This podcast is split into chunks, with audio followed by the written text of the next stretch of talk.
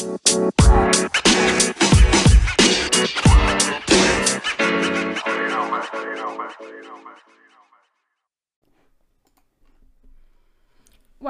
to Future Stories podcast with Cambridge Wireless, a leading international community of over a thousand companies involved in the R&D and application of wireless, mobile, internet, semiconductor, and software technologies. I am your host Nadia Aziz, co-founder of Unbounded Future, a digital health and deep tech consulting company for early and growth stage startups here in the UK. I am also a special interest group champion of future devices and technologies at Cambridge Wireless. We have lined up some amazing and inspirational future makers that are disrupting the marketplace with breakthrough technologies. We hope through our show they will also inspire other creators to bring radical innovations that will improve our lives. I am pleased to host Dr. Jaime Reed. Jaime loves working with clients to invent the space services of the future and 5G, one of the most exciting developments in the industry as satellite and terrestrial technologies converge. He leads SATCOM and Earth observation services and application development in the UK for CGI, which is one of the world's largest and most dynamic IT and business consulting companies. He has spent 20 years in the space industry as systems engineer and project manager, working on some of the most complex ground, satellite, and software systems. Jaime has a doctorate in atmospheric, oceanic, and planetary physics and is a chartered engineer. Just check. Yeah, it works now. Hi, Jaime. Welcome to this episode with Cambridge Wireless. Thank you for joining us. I'm so pleased to have you here. And uh, it looks like you're going to talk about a lot of opportunities with the non-terrestrial networks and how they support 5G. So um, why don't you introduce yourself and tell us more about this, this fantastic work that you're doing? Okay, well, hi Nadia, and uh, it's a pleasure to be with you today. Um, so my name is Jaime Reed. I work for CGI. Um, I'm director of new projects in the satellite communications and Earth observation uh, department. Um, so I look after all the new innovative projects um, that, uh, that involve space technology in one form or another. Um, and one of the areas we're really looking at at the moment is, is 5G. So 5G is obviously something that people will come now coming across with new mobile phone technologies and so on. But what people probably don't know is that it's a tremendous opportunity for enriching the ecosystem um, of mobile telephony and cellular communication. And one of the ways to do that is with satellite technology. So satellite technology provides the ability to rapidly roll out um, any kind of communications network anywhere in the world, in rural areas, um, in places where you wouldn't find normal terrestrial connectivity, so on the sea, in the air, for example. Um, so satellites provide a capability to extend the, the, the, existing terrestrial network in ways that um, are done today with satellites. Um, mm-hmm. So you'll find satellite technology being used to provide Wi-Fi on airliners, for example, um, and many people will have used that. Um, but what we're looking at with 5G is, is really integrating that satellite connectivity into the traditional um, technology and, and uh, telephony type networks mm-hmm. in a way that's completely seamless. So we've got um, a number of different projects which we're running uh, in conjunction with the European Space Agency. Um, one of which is around planning these types of hybrid networks. So this is where you can use uh, a non-terrestrial network uh, or as a, as a component of a terrestrial network or vice versa to um, make a much more efficient, uh, lower cost rollout over wide areas, for example. Mm-hmm. Um, and then we're working on uh, applications of that technology, um, for example, in uh, the airline industry and also in the uh, rail industry, for example. Okay, so that means that we'll have seamless connectivity wherever we go. Um, despite despite which geography we are in and and is that is that highly dependent then on on 5G coverage in in in the, in the sense that today we don't have 5G uh, networks uh, across the country.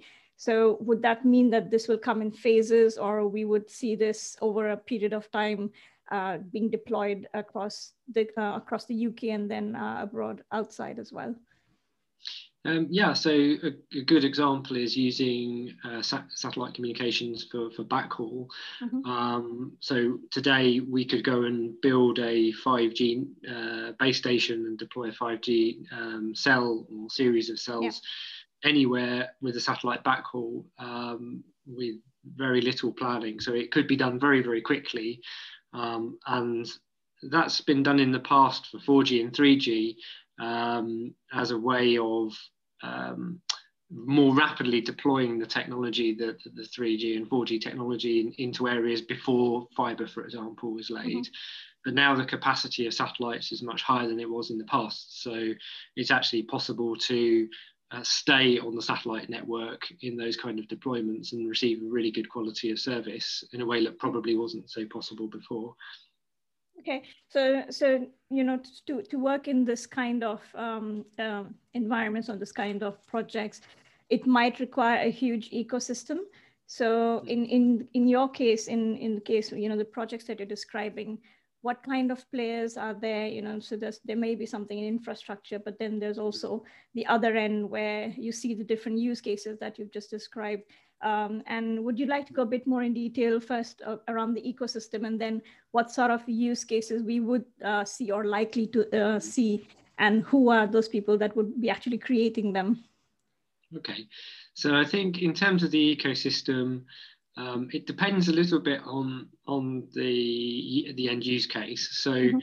in the backhaul use case, uh, we have the MNOs, for example. So the MNOs are one of the key players they're the ones who are rolling out the, the terrestrial network and um, they're looking to do it more cost effectively at wide scale. So, for example, to deploy a new network in Scotland with 100% or 99% geographical coverage, satellite technology offers this opportunity to do it much, much more cheaply because you don't need to install the fibers uh, to the base station. So, there's a huge advantage to using satellite technology, even in places like the UK. Mm-hmm. Um, so the MNOs are a key player. The satellite operators um, are a key player. Um, so we work with the likes of Inmarsat and SES, yeah. for example, 2 mm-hmm. quite well-known companies. Um, and they're generally providing that, that communication service um, uh, to the to the MNOs. Then you've got you've got the likes of CGI who, who are in there as a system integrator and then you've got the um, the people building the satellite terminals, so the the modems, the satellite antennas, and so on, and they they play quite a key part because all of that technology to be integrated into a 5G network needs to be fully virtualized. It needs to be compatible with all the 3GPP standards. So there's quite a lot of work going on in that area at the moment. So that all of the individual elements can be virtualized and put into a, into a into a software-defined network. Um, then going beyond that to the mobility use cases, the um, we have the, the, sort of platform operators, so um, the airlines, for example. Mm-hmm. Uh, air, air, travel is a really good example where you've got the airlines, you've got the uh, the aircraft manufacturers, the OEMs, um, and so, for example, we're seeing Airbus um, is uh, planning to install satellite terminals on all their planes as when they leave the factory, for example, even though that may be um, something that the, the airline company doesn't op- actually activate, it's a, a, feature of the plane. So um, you've got the platform providers, um, rail companies as well, for example, talking about rail, you've got the rail operators, you've got the, the train manufacturers as well, and they all need to be brought together really and the systems integration is fairly complex because you've got the network layer which might be provided by um, the likes of an MNO or it might be provided in a kind of DIY fashion. So we're seeing quite a few companies um, and operators looking to, to do a kind of DIY style private network particularly where they've got a mobile platform for example. So there's less worry about um, spectrum in some of those cases. Um, and uh, I think the real challenge is to get all these individual parts working together. So yeah. particularly in the mobility use cases, to come back to that, I think there's a real there's a real desire to make this happen. But then the question is, from a technical standpoint, how do you do it? And I think we're beginning to make some real progress in doing those kind of deployments and understanding how to make those deployments efficient. But um, because the the ecosystem is quite large, the number of use cases is, is potentially enormous. Um, there's quite a lot of work that needs to be done to really optimize it.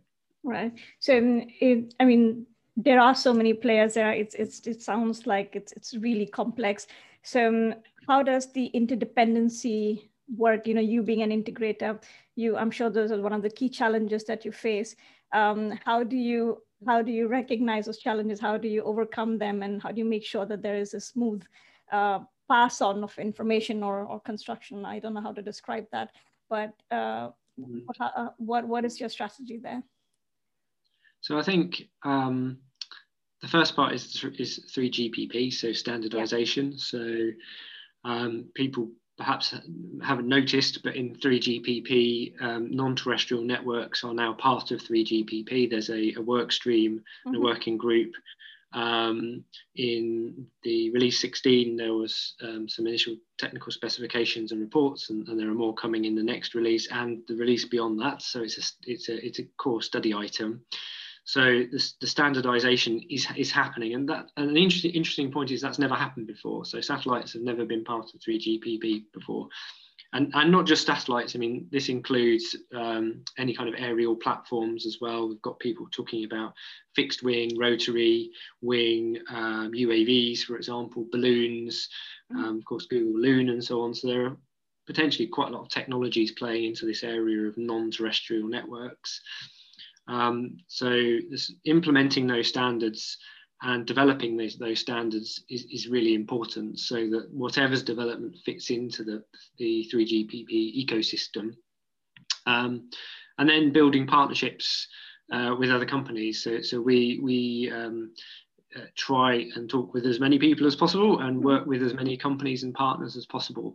Um, and uh, Cambridge Wireless, for example, is a great example where we're, we're trying to reach out to in, into uh, the ecosystem, meet other companies, uh, work with them, and develop new ideas because this is such a fertile fertile area. Um, it's something that's not really been done before at this kind of scale. So there's lots of opportunities for new ideas, new technologies um, that that perhaps uh, wasn't so possible in the past. Mm-hmm. That's yeah. So I think yeah, you're right.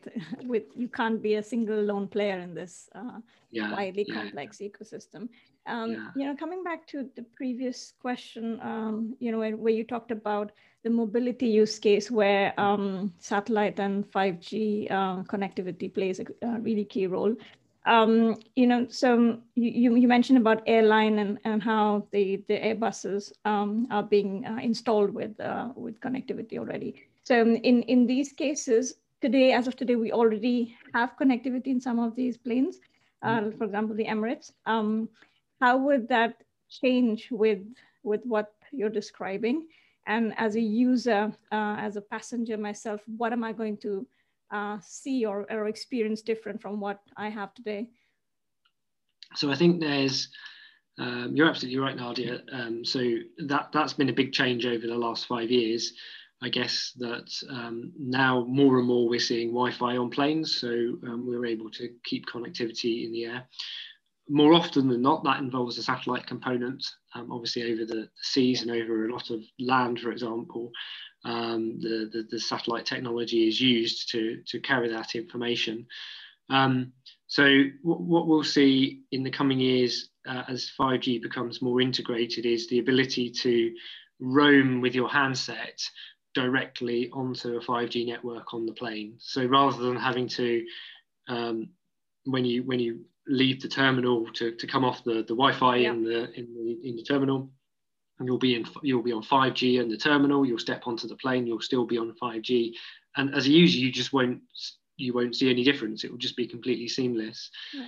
Um, and that that from a user experience point of view is, is, is, is really powerful um, it means that um, the services you get on the plane will be much much more similar to what you will get um, on on the ground both in terms of how you use those services yeah. but also the performance of those services so um, at the moment even if you do use wi-fi on on the plane um, sometimes it's it's not, the, yeah, it's not uh, the highest quality for example yeah. you know we've all we've all used that but there's a lot of technology work going on in, in terms of the technology behind that to improve it so particularly there's the introduction of the low Earth orbit uh, satellites like Starlink, for example. Yeah. OneWeb is, is a great example there, which will really increase the capacity and reduce the latency, um, which will make it, so that will make a huge difference.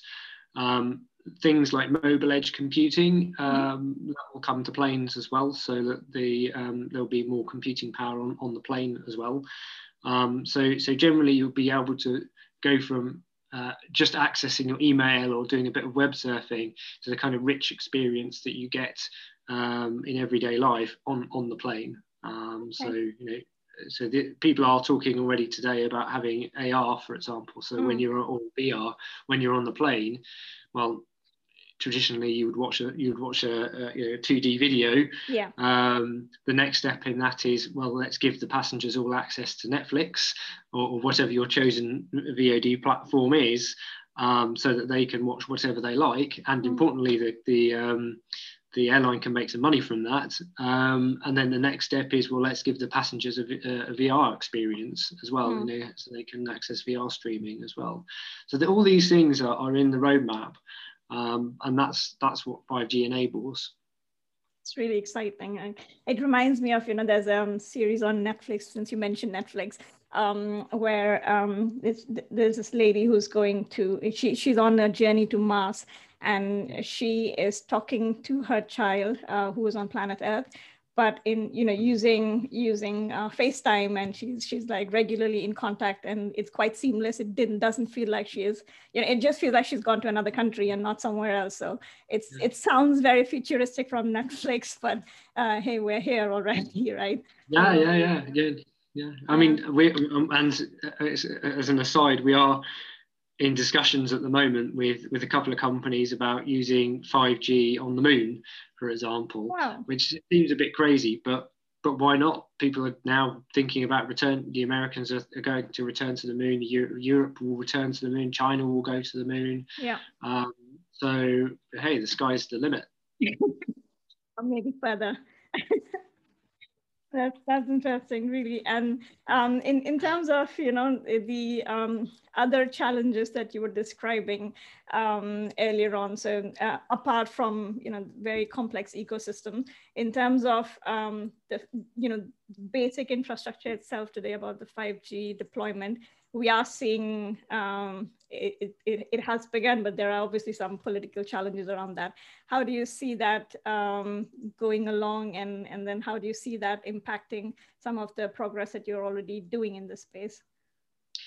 Um, I think obviously what we're seeing with 5G deployments is it's taking well, everybody thought it would take a while and it's taking yeah. probably longer than a while for various reasons. Um, and I think um, we're not seeing a huge impact in terms of people wanting companies wanting 5G, wanting the benefits of 5G. The demand signal is is strong and it's it's growing stronger, particularly from um, companies wanting to deploy to, to deploy fi private 5G networks. So so there's a lot of interest in in private 5G networks.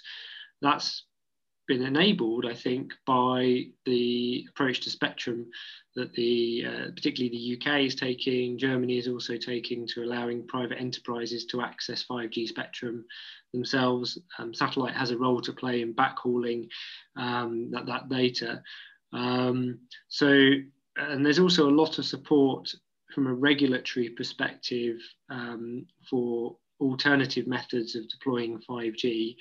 Um, certainly in the likes of DCMS, they've become much more receptive over the last few years to, to non-terrestrial networks as they as they realise they, they wrestle with this conundrum, which is how do we get 5G as quickly as possible to as many people as possible. Yeah.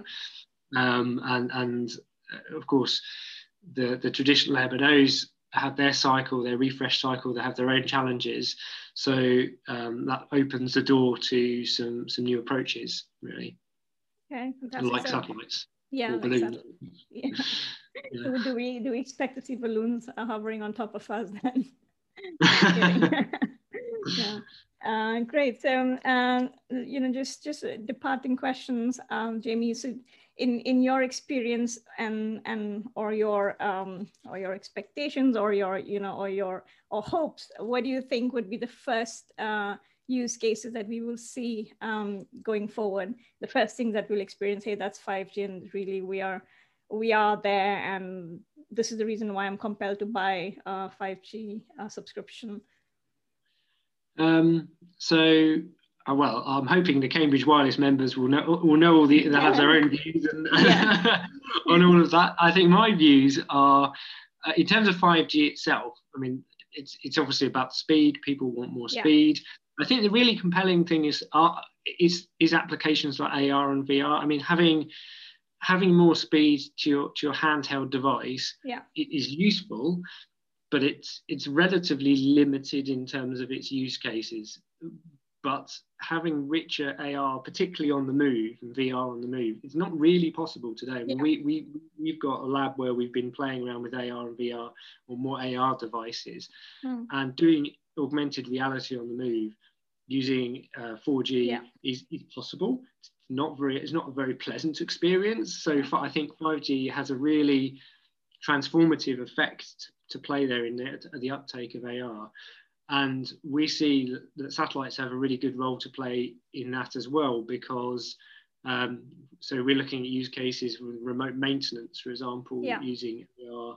Um, well, that's great if you can get a really good 5G connection, and but most of the time today you can't and, and who knows whether you will in the, in the future. So having the ability to have a guaranteed connection really makes the difference in those use cases that when you go on site, you know that you, your AR devices yeah. will work properly regardless of what the terrestrial infrastructure is. Yeah. So it's a game changer in the sense that it means that you can, as a, as a business, you can guarantee that the service is going to be there. And that's quite powerful, I think.